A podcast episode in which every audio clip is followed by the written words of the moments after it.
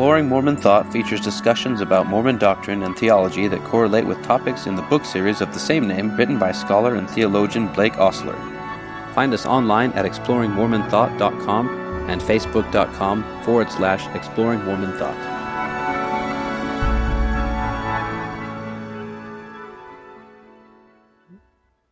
Welcome back to Exploring Mormon Thought. We're continuing today with the chapter 6, which is again on soteriology and LDS thought. And again, soteriology is just a theory of salvation. And last time we went into a few aspects of that unique to the LDS faith, and tonight we're going to go into a couple more aspects. This is a pretty big subject, so I'm going to be breaking this one up into actually three parts, which is more than we've done before, but I just thought that would give us the amount of time we need to to really tackle this issue. So, Tonight we're going to go over two sections. They are atonement, justice, and mercy, and then infinite atonement. So we're getting a little bit into atonement here, um, and as I mentioned before, we're going to go into all the different atonement theories in detail in later chapters, and so we might mention a couple of them now, but we're not going to go into too much detail and don't feel like you're missing out on something because we have not got into that yet, but if you know what they already mean, then cool.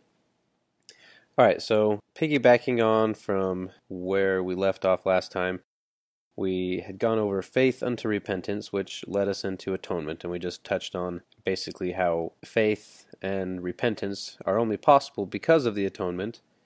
And now we're going to talk about this atonement, justice, and mercy. So, in the Book of Mormon, it has kind of a well, it's close to what's known as the ransom theory of atonement, and we'll go into that later. But basically, you say the term is particularly appropriate because the Book of Mormon views us as belonging to the devil and in bondage to him as his servants, unless we are redeemed.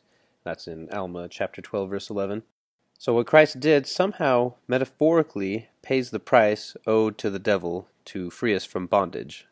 And you know, although it quickly leads to nonsense if the metaphor is taken too far, and so, like I said, we'll get into that later. But explain more kind of what the Book of Mormon view is in particular with this like what kind of bondage are we in to the devil?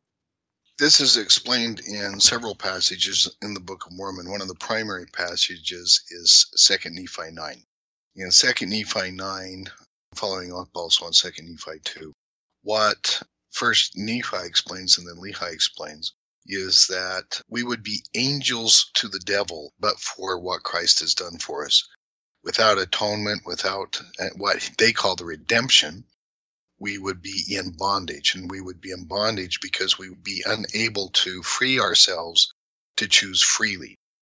And so, what the Book of Mormon focuses on is precisely our ability to choose freely. So, the atonement does something very essential for us. It frees us from bondage.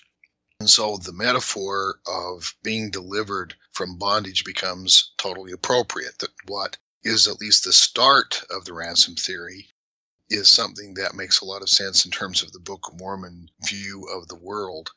We would be in bondage to the needs of our bodies, we would be in bondage to death. We would be unable to enter into God's presence because no unclean thing can enter his presence, and so we would be forever subjected to be angels to the devil. However, because of the atonement, we are made free to choose for ourselves. Now, I'm going to use a term here, prevenient grace. A prevenient grace is that grace which is given to us prior to any choice that we make. And there are several notions of prevenient grace in Mormon scripture, but they all have something in common. And that something is that we are made free to choose for ourselves.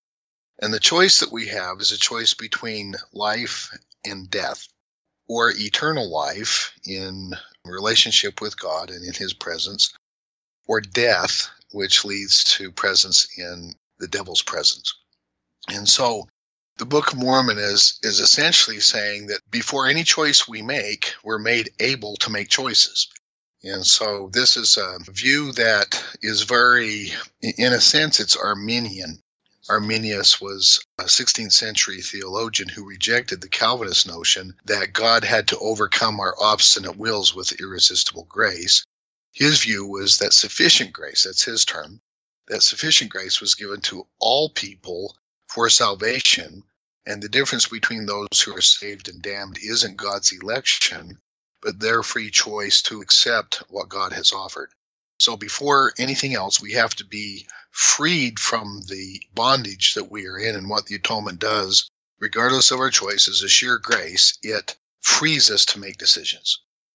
All right, great. And yeah, so with that, we can switch gears a little bit here to the other subject in the title of the section, which is justice. And so you talk about in the book how basically, in the LDS view, justice is um, basically getting back what you put out there. And so this quote is You say, No one can complain of injustice if God gives them what they truly desire to receive.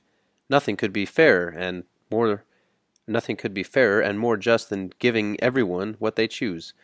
So Alma explains, he says, the meaning of the word restoration is to bring back again evil for evil, or carnal for carnal, or devilish for devilish. Which, I guess, for some context, he's talking about a restoration of all things in the resurrection and, and such. Anyway, he goes on good for that which is good, righteous for that which is righteous, just for that which is just, merciful for that which is merciful. And he's talking to his son here. So he says, Therefore, my son, see that you are merciful unto your brethren, deal justly, judge righteously, and do good continually. If ye do all these things, then ye shall receive your reward. Yea, ye shall have mercy restored unto you again Ye shall have justice restored unto you again. Ye shall have righteousness, or ye shall have righteous judgment restored unto you again, and ye shall have good reward rewarded unto you again. So basically, it's kind of this karma type idea. Basically, the whatever you put out returns to you. Yeah, that's his express statement. He says, "For that which you do send out shall return to you again." And be restored. Therefore, the word restoration more fully condemneth the sinner and justify him, him not at all. Remember, he's talking to his son Corianton, who had gone off the rails while he was being a missionary with Isabel. And Corianton had this concern how can God be just in punishing people for sins? And so he's explaining to him the justice of God. And this is a very different notion of justice. It's not punitive justice or, or retributive justice where you receive back as a punishment. Rather, you receive exactly what you desire because what we truly desire is shown by what we do. And our true desires are reflected in where we put our heart. And so what we send out to people is what we truly desire because that's what we're doing. And that's what we receive back again. So the notion of justice is restoration of what we have sent out to us. Now, there are a lot of different names for this. The law of the harvest, you, you reap what you sow. You receive the very judgment by which you're judged. As you said, the law of karma, the common vernacular is that what goes around comes around. And so this is not something that is unique to the Book of Mormon, but the way that it is being presented in the Book of Mormon is quite unique and very beautiful, in my opinion. And so, what he's saying here is that this notion of justice is the justice by which God operates. So, he's explaining how God is just and merciful because of the notion of restoration. And he's just simply giving back to us what we've given others.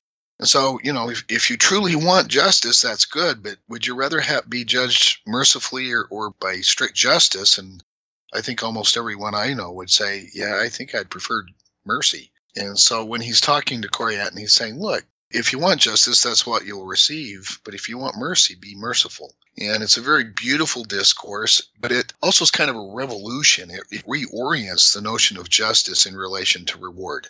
Let me go back again.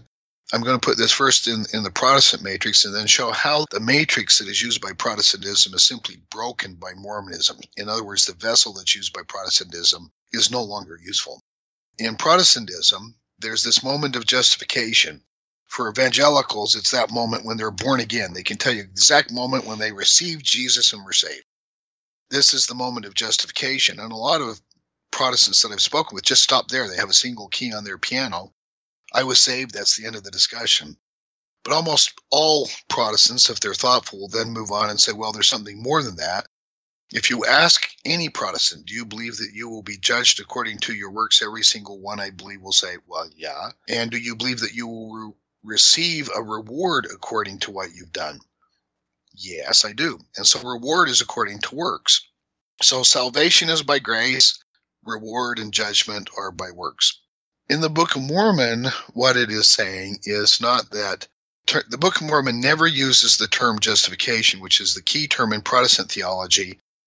If Joseph Smith were truly using the concepts of Protestant theology in translating the Book of Mormon, the word justification would most certainly appear there and be explained, but it never uses that term ever. Instead, it has this notion of being redeemed from sin. And to be redeemed means to be delivered from the devil. So it is salvation. We're being saved from death. We're being saved from bondage to the devil. But it isn't simply a static notion because immediately it involves this notion that then the justice that's at issue, we don't escape the justice of God. Instead, we have restored to us what we have sent out. And this is the most just notion of justice ever invented, in my opinion. This is an incredible notion of justice. It's revolutionary, as I said. And I, I, haven't seen this written about, but this notion of justice is a completely unique, new way of seeing justice. Though it has to be the oldest notion in the world. I mean, if you talk to people about karma and the law of the harvest or reaping what you sow, I guess both are true. Everybody's going to say, well, of course. And I believe that. And it's taught in the Bible, it's taught in the Old Testament, it's taught in the New Testament. Frankly, it's probably one of the universal rules in just about every religion. And I've never spoken to an atheist that doesn't believe that what goes around comes around isn't true. So it just seems to be something that's innate in us. We know that what we send out comes back to us, just as Alma said, and it's inherently just. There's no way to argue with it because nobody can argue that they shouldn't receive what they've truly desired or that what they truly desired isn't reflected in the way that they are, that is, in our being, and our actions reflect our way of being.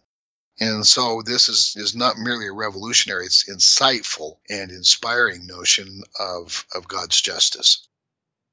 All right, cool. And then also just to clarify, I guess it's a question too, but you're not necessarily saying that all the things will be returned to you during this life because as we can see in like obviously bad things happen to good people. So if you do good, it doesn't necessarily mean during this lifetime. We're not saying if you do good, you only have good things happen to you. You're saying ultimately, in the end, meaning past this life, the reward or whatever is returned to you is what you put forth during this life.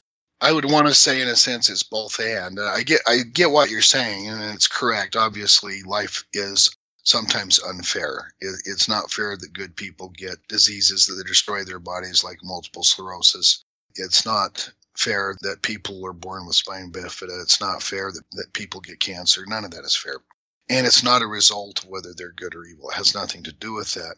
But I think the the thought world in which this is operating is a bit different than that. I think the thought world is one where it does return to us in this life and almost immediately, and that is in our interpersonal relationships with people. If we treat them with kindness, we will receive kindness. If we show them love, we will receive love. Now, that may not always be true, but my experience is that if I come into my house and I'm in a sour mood and I put out anger and, and you know, this sour mood that I'm in, that's what I get back immediately.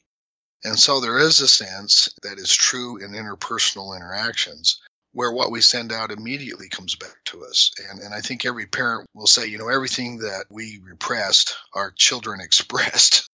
I mean, our children reflected our way of being in the world as well. So there is a sense in which the, the law of restoration or this law of what we send out is sent back to us and we receive again, the law of restoration, it is true in our interpersonal relationships. Now, there may be people that no matter how kindly we treat them are going to treat us badly.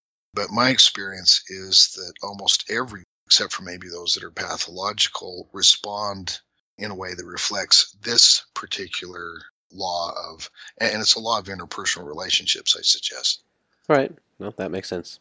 Okay, and then jumping ahead a bit here in the chapter, I'm just kind of skipping around, but that should make sense. So, Alma also talks about this life being like a probationary state, or he says, allowing a space of time for repentance. And that's what this life is. I don't know, you can explain the concept more, but I just had a question about your view on this it seems to imply things that we already talked about, like original sin. I'm not understanding how we can. It doesn't necessarily fit with what I'm understanding. Ultimately, is at least your view on this. For ex- I'll just juxtapose them. So, for example, The way I understood your view is more like this life is more to see if if we are cut off from God's presence or his immediate presence, will we freely choose to be in relationship with him and divine relationships with others? Whereas the view of Alma seems to be more that immediately this time here is a probation. It's a time to see whether or not we'll sin a lot or something. I don't know if that's making sense, but it's almost a saying we have sin and we have to come here as a time to see if we're really worthy to be in God's presence, as opposed to having it be a time when we choose to be in relationship with God. Do you, do you see a difference there, or what, what am I missing? Well, it's not whether we're worthy to be in God's presence. God's willing to accept us at any time we turn to Him and are willing to be with Him. But there's this fact about relationships, and it is this, and we've talked about it. Love is a free choice. It can't be coerced. It can't be a matter of being caused by some irresistible force to love another person. Love, by its very nature, is freely chosen. If we were in God's presence, his power and glory would be such there really would be no space for making a choice against God. And so, in order to move forward in our relationship, we had progressed. Uh, I'll just posit this. We had progressed to a point where without having this kind of a space from God, we couldn't progress further in our relationship with Him to become like Him. And so, in order to do that, paradoxically, we must leave God's presence in order to choose to have a genuine relationship with Him. And the reason for that is that we have to have the possibility of choosing against that relationship in circumstances where that's truly a possibility for us to choose. Okay. It has to be a real choice.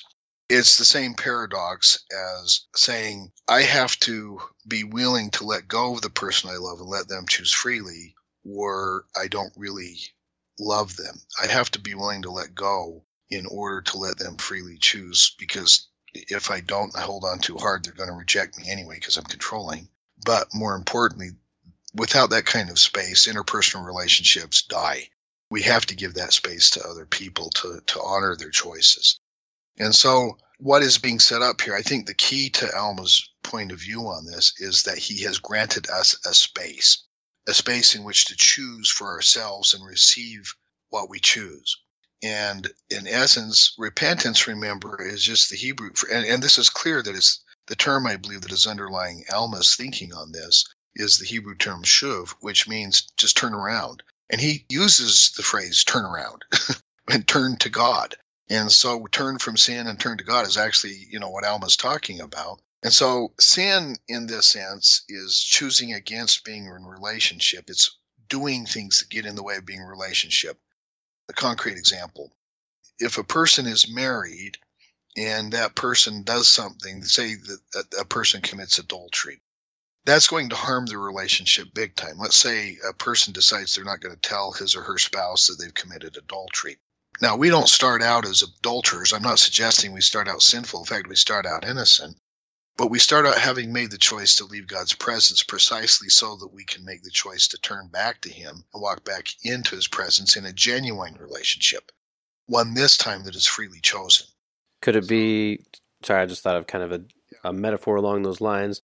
Could it be more like, let's say, you're in a dating relationship and you have the opportunity to move forward and you have to kind of make the choice whether or not you're going to fully commit to this person or not, but sometimes people say they need time to think or they need space. I don't know, that's not like a universal enough to maybe apply here, but well, I think it's a good suggestion. Oftentimes if a person is feeling like they're being smothered and can't they can't make a choice because they're just being smothered by the other person, then the only way they can make a real choice is by saying you got to give me some space so I can choose into this or not because you're not leaving me space to make that choice. It's an excellent metaphor.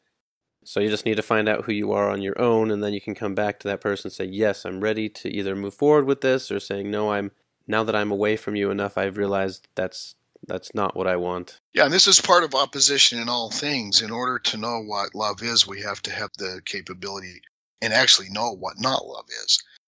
And so we we leave the presence of perfect love to come into this life, and we we gain a body that gives us the capacity to hide. I mean, one thing that, you know, the capacity a body gives us is the capacity to be opaque to each other. we can lie and we we can deceive each other and we can hide from each other. And so we gain the opportunity. I mean, you know, this is the Edenic story with Adam and Eve because they're hiding. They're hiding from God when it's impossible to hide from Him, right?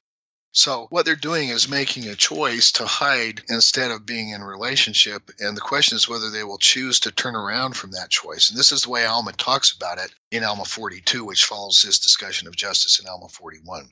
It's a masterful discussion.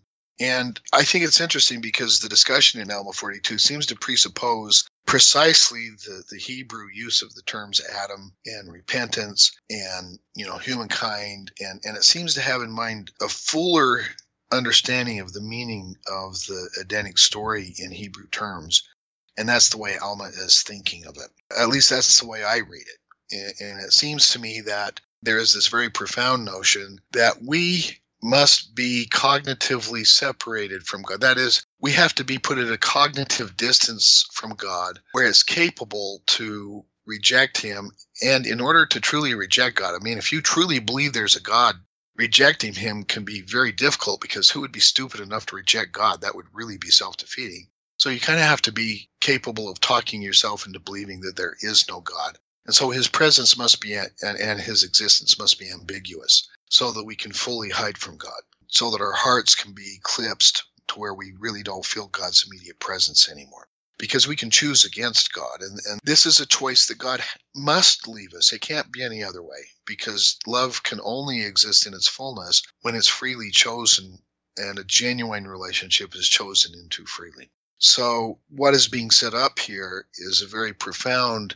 relationship between God and human beings where God and this is where the freedom that God gives us in atonement comes in as well, because this is the very essence of the plan of atonement or the entire plan of salvation. It is, I'm leaving you free to choose for yourself. And in order to do that, I give you the gift of freedom. Remember how often, I mean, the scriptures say probably half a dozen times that God gave humans their agency, He gave them their freedom to choose. And so there's this profound sense in which the whole purpose of life is to give us this freedom to choose. And so the space that Alma talks about in Alma 41 and 42 is a space in which God is not going to execute judgment to ban us from his presence forever. Rather, and this is a very loving thing to do, he's going to put us on probation, which means I'm going to give you a time in which you can make a different choice if that's what you choose to do. You've chosen to leave my presence so that you can make this choice. And now the question is whether you will make the decision to be in my presence, whether you will choose me by turning around and walking back into my open arms waiting for you, or whether you will continue to walk on this lonely path all alone, walking in a direction that is away from me. And you can continue to walk that path if that's the choice that you make. You can even deny my existence, and you can decide that there isn't a God, and you can be without God in the world, a phrase also used in the Book of Mormon. And so th- these people who choose against God, that's a choice that God is giving them, and He's honoring their choice and he's you know he's not judging them. He's just giving them what they truly desire. This is back to alma 41 and the law of restoration and what we send out returns to us again. So god is leaving us free and he's totally just in his judgments in leaving us free to choose and by placing us on probation. It really is a profound and masterful discussion of the nature of prevenient grace I use the term prevenient grace. Obviously, that term's not used in the Book of Mormon itself. It's just a way that I give a name to the concept of God's giving us the choice before we even make a choice about Him. And the concepts of interpersonal freedom to choose, but most importantly, a space where we have our own space for ourselves to choose. And so the entire purpose of life is to be placed on probation so we can make this central choice. It's the same with each of us, by the way, in every one of our relationships whether we see it this way or not, every single day we're free to re-choose and make a different choice in every relationship that we're in. The question with our spouse is, will I choose to love again today? The choice with our children is, will I choose to show my love for them again today? The choice for our children, at first, children may just love us innately, they may just respond. But the truth is, there comes a point for every child where they choose whether they're going to love their parents back. I, I know people who despise their parents and truly don't love them. It's a possible choice. things are set up so that that's a much harder choice. And it's hard, I think, not to have guilt if we choose against our parents. But the bottom line is we're free to choose. All right, next I want to kind of move into what you explain is kind of like the purpose of the atonement, I guess. So you say the very purpose of the atonement is to make it possible for us to have faith to repent, for it gives us the means to inspire such faith. So then you ask the question how does the fact that Christ was sacrificed and shed his blood make it possible for us to have faith unto repentance? So, one quote before we go into it. So, you say, throughout the Book of Mormon, but particularly for Alma and Amulek, the basic problem from which we suffer is a hard heart, or a condition of being self enclosed and isolated, a refusal to be open to God and others. And the solution to this problem is repentance. However, before we repent, we must have a soft heart. And having a soft heart is a condition of being able to repent. And we are precluded from repenting if we have a hard heart. So we're kind of in this conundrum, I guess, if you will, but you say, however, when a heart is softened, in the scriptures it says that it is the Lord or God who softens our hearts through his compassion and love for us. So, what do you mean by that, and how is the atonement related to softening our hearts? So let me first start. This is um, it's what the scripture in the epistle of First John states: "We love him because he loved us first there's this story that appears um, three times in the Book of Mormon as the essence of the atonement. Remember the fiery flying serpents that come into the camp of Israel.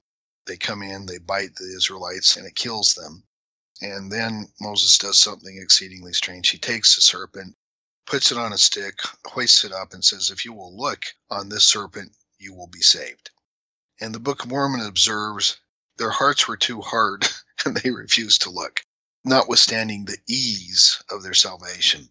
All they had to do was look. And the way the Book of Mormon uses it, when we, we look, we see the love of God for us, and it moves us with compassion and it moves us to open our hearts.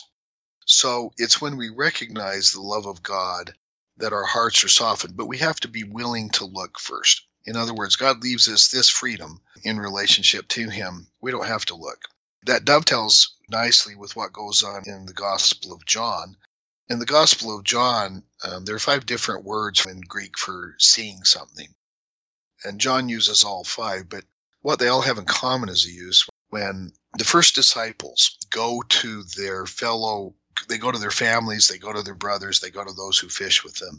And remember, they're saying, well, look, can any good thing come out of Nazareth? I mean, come on, could this be the Messiah? And the simple response is, well, come look and see. By looking and seeing, those are two different movements. Looking is looking at Christ, and seeing is seeing, but not with human eyes. It's seeing with spiritual eyes what really is in fact there. Now, that's not the metaphor that's used in the Book of Mormon, the metaphor that's used throughout the Book of Mormon. And I was surprised by this, to be truthful with you, when I went through the Book of Mormon.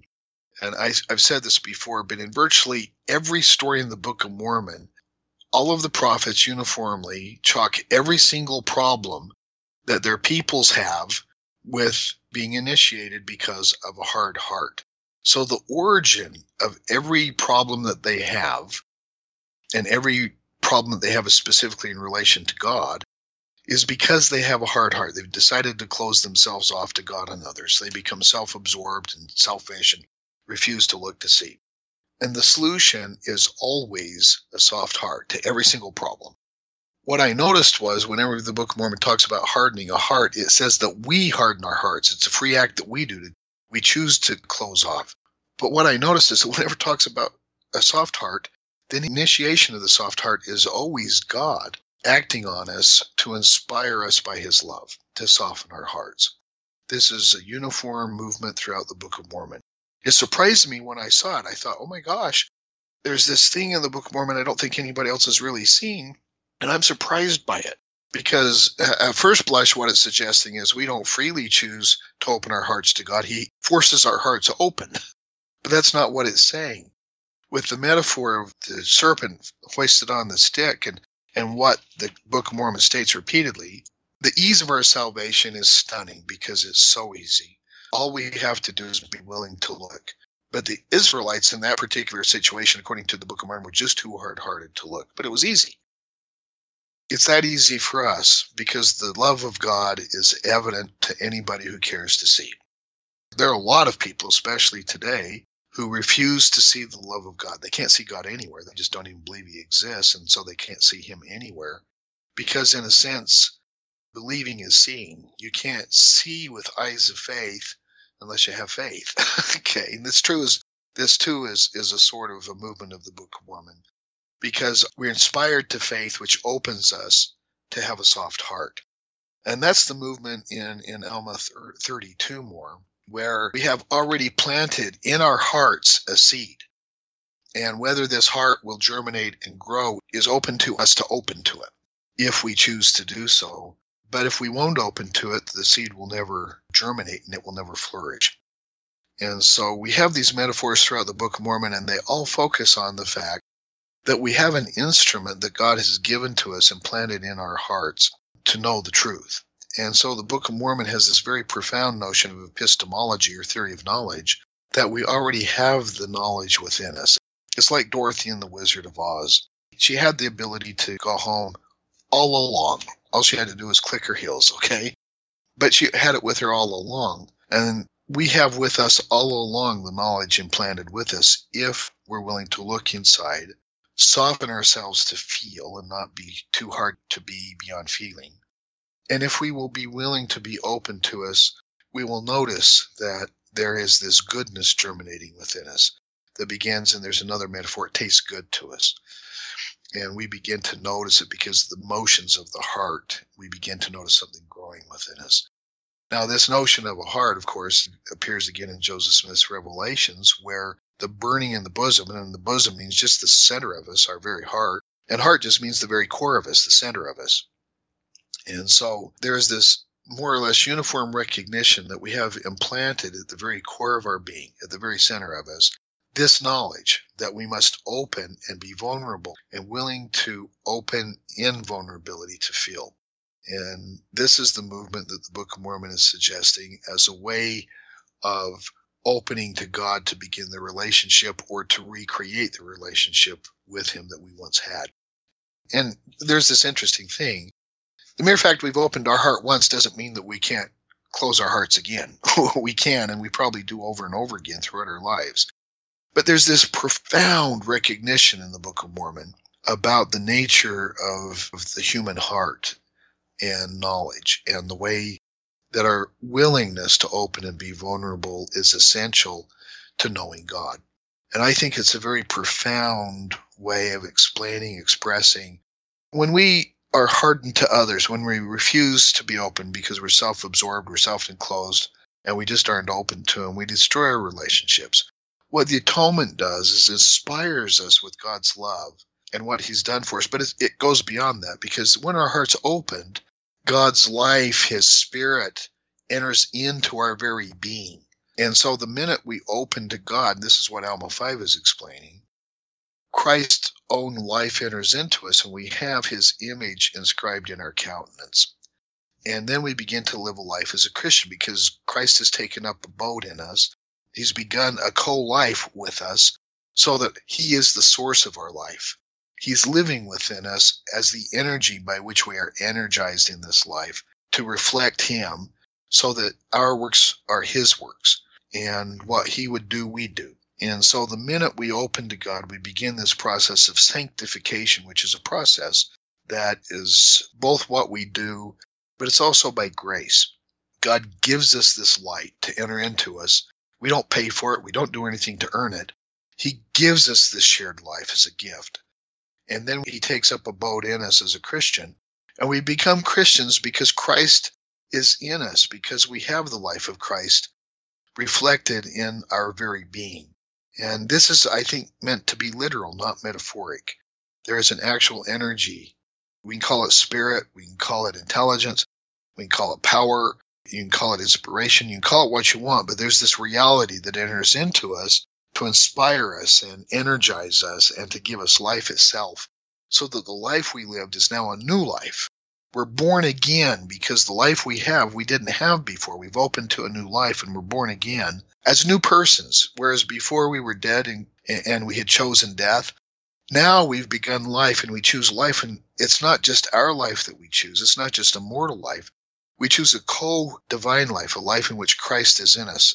I call this Christification, so that Christ is, is literally in us as the energy of our lives. And then we have his mind to be in us because then we begin to be inspired to know and see as Christ would know and see.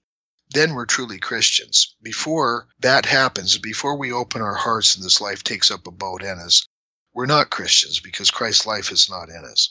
And so there's this profound recognition in the Book of Mormon of this type of life that is created in us when we open our hearts to receive Him. And so the atonement becomes literal. Our lives are unified with Christ's life. It literally gives us a new life. It saves us from death because the life vivifies us. To vivify is to give life. We are quickened at English law, quickening is the, the first breath of the child. It's the first moment of real human life that the child lives outside of the mother. That's called quickening. And the Doctrine and Covenant speaks about being quickened in Christ's life repeatedly. And the notion is, is that a new life has taken up abode in us. And so the atonement is the literal joining of two lives, Christ in us and us in Christ. And there is no better word to explain it than to be at one with Christ, to be atoned but also it heals us. It makes our lives that we've had healed in Him so that we're now whole and can give because we have not only our love to give to, but to also share His love. And we're called to do that. So atonement becomes this amazing process of Christification where we then begin the process of growth in the light of Christ until the perfect day when his light is fully reflected in us and we become as he is fully in all things and he has fully shared everything that he has and is with us. This too is taught in the Book of Mormon in numerous different ways.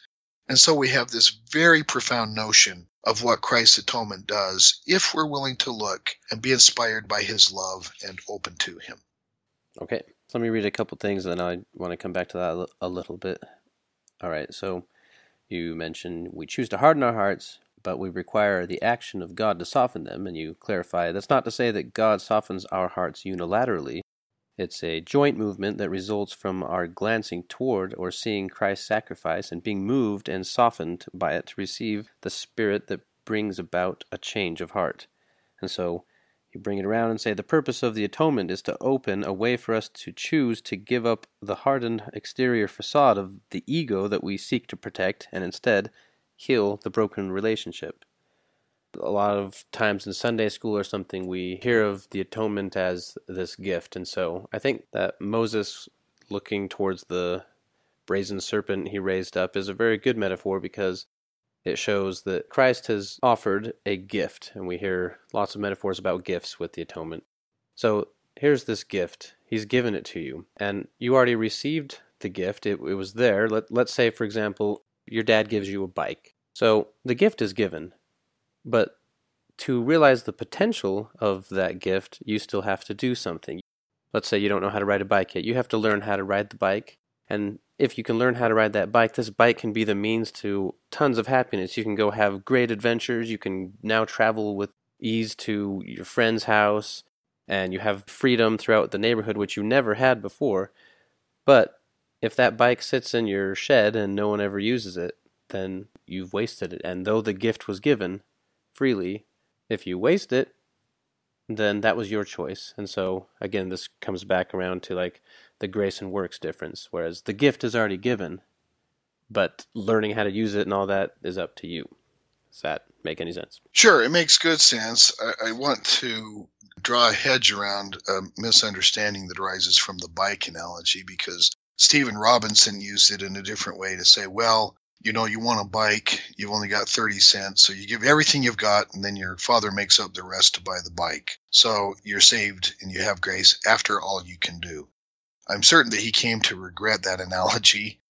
It gives a sense that there's a lot, we have to do everything we can possibly do before we receive the blessings of atonement, which is nonsense because nobody's ever done everything they could possibly do. And so it can't possibly be after everything we can do that we then receive grace or the atonement because then nobody would ever receive the atonement. Nobody's ever done that before. And so the way you use the bike analogy is a proper way. When he gives us this gift, we then take and work with it to develop the natural gifts that we have as an expression of his love for others because the gifts that we have are not for us, they're for others. But also, when we receive the atonement, what we do with it, how, how we develop it in our lives is up to us. And it, it also goes along, as you say, with the, the metaphor of the brazen serpent, because when we look, we're inspired by his love.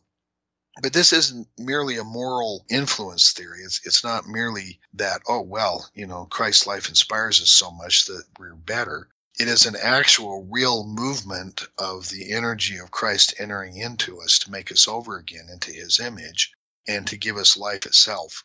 And so it's a literal atonement, not merely a metaphor. You know, it's not merely because, you know, Gandhi is inspiring. I've known lots of inspiring people, but I don't believe that they pulled off an atonement.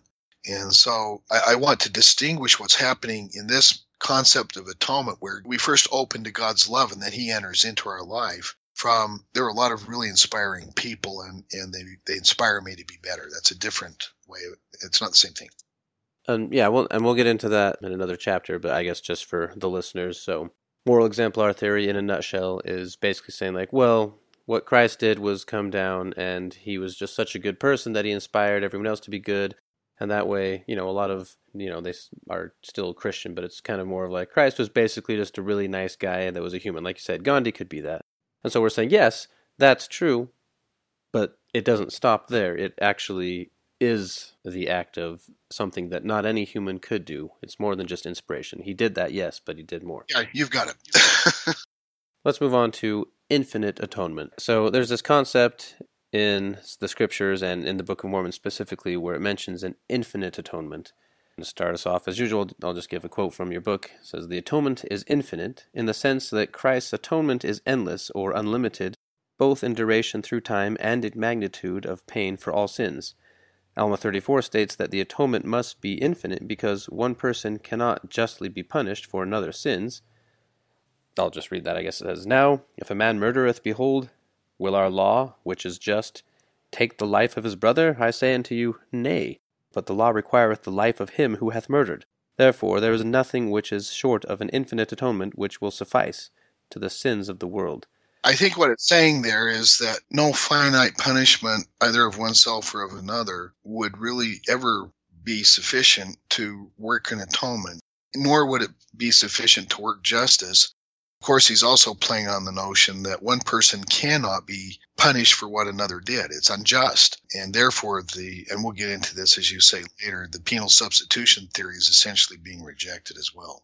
When we state what the penal substitution theory is later, you'll realize that, oh my goodness, uh, that's actually kind of what we've been taught to believe. But in the very prized text of Mormonism, the Book of Mormon, it outright rejects that. Anyway, so let's talk about more of this infinite part. So I've read a few things, and this infinite atonement is often interpreted in many ways. So when it uses the term infinite, in your view, what is it referring to? It's referring to several dimensions of infinity. First of all, God will never give up on us. And the atonement isn't something that happened one time in the Garden of Gethsemane continuing through the cross. God's very mode of being is to be in atonement with us. That is to be in fullness of relationship with us. And so it endures throughout time. But the Mormon scriptures are also very, very clear that everything that we have experienced in terms of pain for our sins, Christ experiences. And so it even makes the point that no person could suffer this kind of, of pain. Only an infinite God could suffer this kind of pain because it's more pain than a human could endure we talked about this before in the tradition. God is impassible. He can't feel anything. it kind of turns this notion of docetism and impassibilism on its head and says not only is God, not only does he feel pain, he feels the most pain. Not only is he moved, he's not the unmoved mover, he's the most moved mover. He is that being which experiences the fullness not only of his experience, but participates fully in all of our experience as well. And not only does he participate in our experience from a third hand perspective, He knows what our pain is because he himself has experienced what it is to be in a body and feel physical pain. He knows what it is to be sleepy. He knows what it is to suffer everything that we suffer because of his humanity that he took upon himself. And so it is in terms of the capacity for infinity of human experience and participation in human experience and his capacity for fullness of relationship and his capacity throughout time that will never end to participate with us. And so that's how I interpret the infinity as it is explained, I believe, more fully in the Book of Mormon. Okay, and so you say the, the atonement has to be infinite in order to overcome our alienation and bring us back into God's presence, because our alienation from Him would be of endless duration without it. So, can you clarify why that would be in your view? Yeah, because the, our capacity to sin doesn't end. and so Christ continues to, he's in relationship with us. And, and, you know, there's another way of putting this, and that is it's painful to be in relationship with us. We're the kind of people that if, if we accept a person into our lives and we're vulnerable to that person, we're going to experience pain because of our vulnerability in relationship to that person. It's just given in the way that human relationships are. And we're particularly painful to be in relationship with. And so what it means is that when God has opened himself fully to take our lives into his, but when we're in pain, he participates in that pain. And when we let go of our pain, he takes our pain that we've experienced and redeems it. That's what the Book of Mormon, I believe, is saying. So that the pain that we've experienced isn't wasted. It's in, in a sense redirected to our ability to grasp and have compassion for others. And so his bowels of compassion are moved. This is a phrase that's used six times in the Book of Mormon. And what it means is, is that God himself has a capacity that he previously didn't have to more fully participate in our experience and have compassion for us. It's the same for us. Because of, you know, what we go through in this life, our ability to have compassion and love for others is increased as well. So, bottom line is, it's it, it's all about our capacity to fully participate in union with others and, and to be open and be vulnerable to them in a relationship. Vulnerability means an openness to be hurt by that person. And we do it all the time, even if we've accepted Christ into our lives at one moment, in the next moment we may be in opposition to Him, sometimes not without even knowing it. Sometimes we're just stubborn and obstinate, and other times we're just downright evil. And that's true of all of us. There's the sense in which we go from being angels to being devils. We're all Jekyll and Hyde, I guess is another way of putting it. Sometimes we're Dr. Jekyll, the good guy, and sometimes we're Mr. Hyde, the guy nobody wants to be around. Every single one of us. And Christ will endure with us forever in that relationship, even though it's painful to be in relationship with us. And that's what I mean. Okay. And then let's see, just in the end here. So you connect that here. So you say that because now that we have this ability to not remain in our sins and to turn back to God and repent, we can start on that path.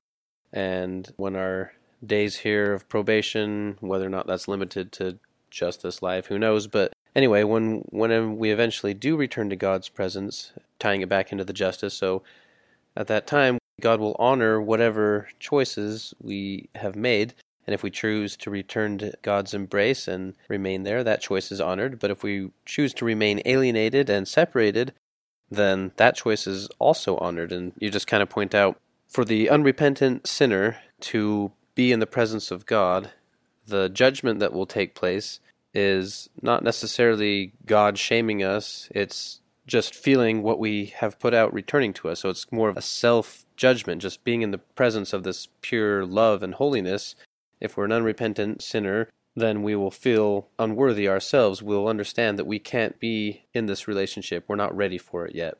Now, the phrase in the Book of Mormon is we'd rather have rocks fall upon us to hide us from God than be in His presence. Exactly. So I'm just saying that is obviously Christ's goal to have everyone that has that feeling eventually not come to that. But just how is that related to the infinite atonement? Like, what does that have to do? Why is that in this section at all? I was just a little confused on that. It's related to the infinite atonement because we, we can't truly be united with Christ at one. We can't be one with God in the way that the Father, Son, and the Holy Ghost are united with one until we have a fullness of capacity for love and we have rejected every form of alienation, separation, or every form of sin, because sin is in essence the damage to relationships and doing injury to our relationships. And if we continue to do injury to our relationships, that is, we continue to sin, we can't be in this kind of loving relationship and reflect the love that they have for one another in our lives. So only when we fully reflect this love infinitely throughout our lives at all times in every aspect of our life infinitely in this sense and that's why the infinity means as i use it. Only then will we reflect the infinite love of god that the father son and the holy ghost have for one another so that we are fully fit. And when i say fully fit i mean god's not worrying about our fitness. He loves us just the way we are. He's waiting for us to have a way of being that won't continue to injure the relationship that we have so that we, we can learn to rid ourselves of all of the behaviors that push people away, that shun them, that reflect anything less than love. All right. So I, I like that just because, I don't know, a lot of people view it as that you're going to do all these things or you're going to follow these commandments. You can just keep the rules and then you'll be safe. But more what you're saying here is unless you are truly transformed, like you, you can't fake this, you have to be in to be with God, you have to be a godly person. So there's no going through the motions here. Unless you are truly changed and have developed your character in such a way to be with God, you know, you you'll get there and realize that you're not quite ready for that. There's only one commandment. The commandment is to love each other as he loves us.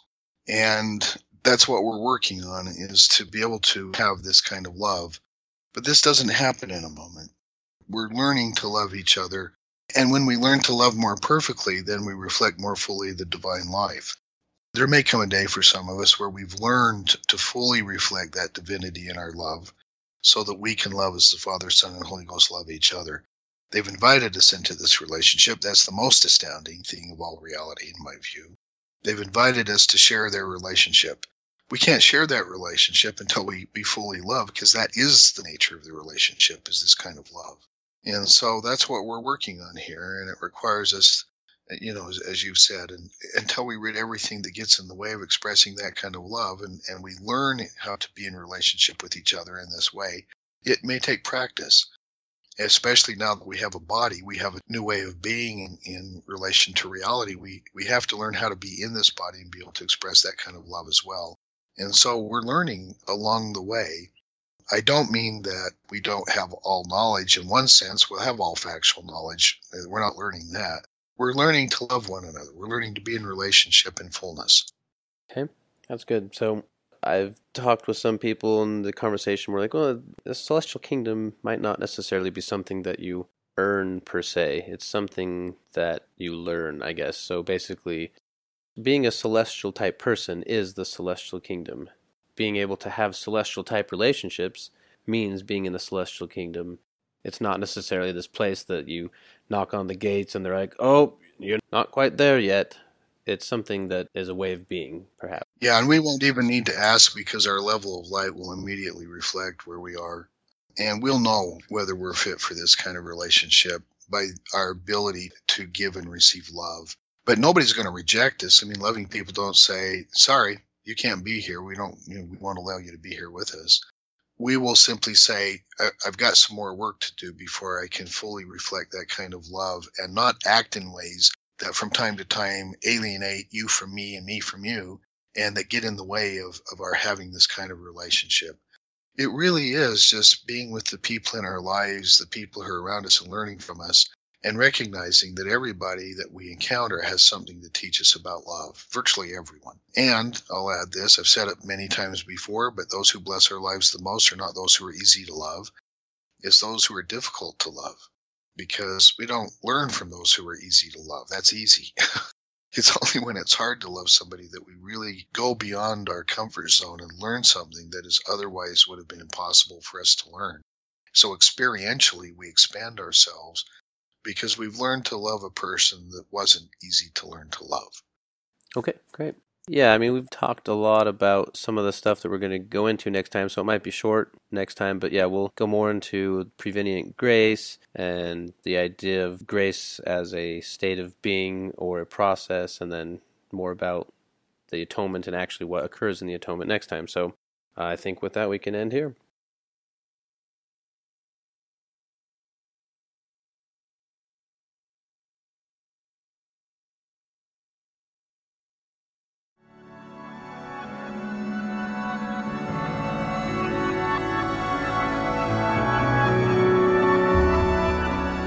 Thank you for joining us. To support the podcast, donate at exploringmormonthought.com. Follow us on facebook.com forward slash exploring Mormon Thought.